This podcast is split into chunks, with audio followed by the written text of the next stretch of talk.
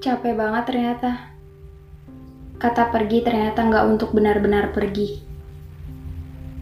Masih berputar di situ-situ aja.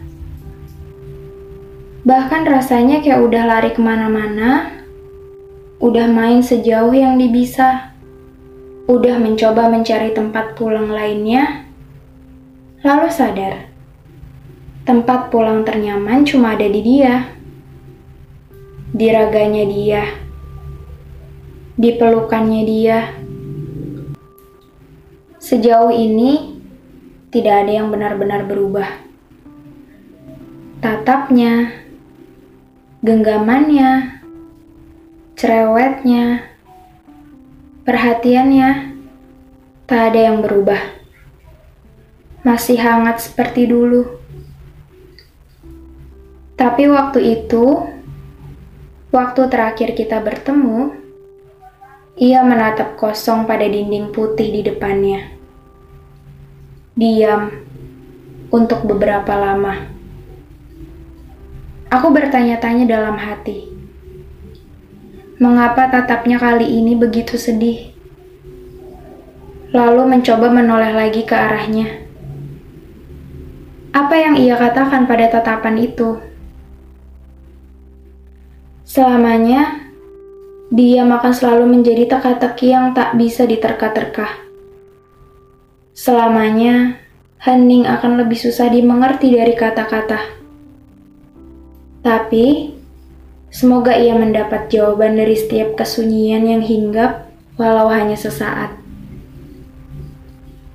Kejadian itu, waktu-waktu saat bersama itu, kembali mengingatkanku pada suatu masa di mana aku dan dia masih menjadi kita. Lima bulan berlalu dan aku masih berantakan karenanya. Yang rasa-rasanya seperti belum bisa menerima segala alasan dan penjelasan yang tidak rasional dan di luar nalar. Salahku juga sih. Waktu itu aku hanya membayangkan indahnya masa depan tanpa pernah membayangkan rasanya kehilangan. Kehilangan ternyata adalah hal yang nyata. Ia bisa datang kapan saja dan tanpa diduga-duga.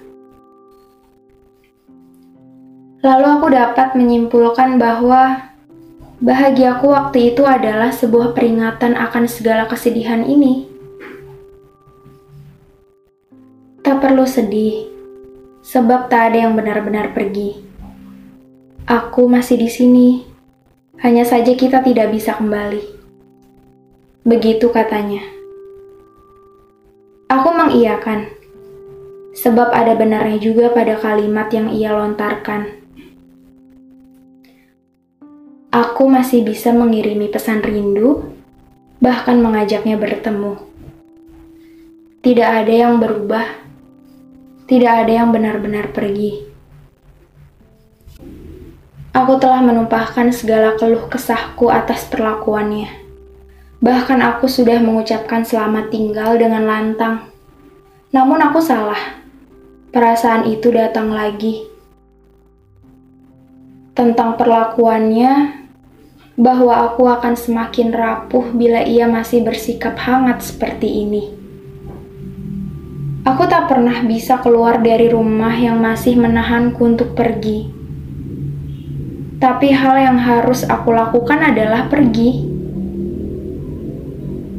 Sebab rumah yang kukira akan menjadi tujuh serta cita itu kini hanya bisa dikenang.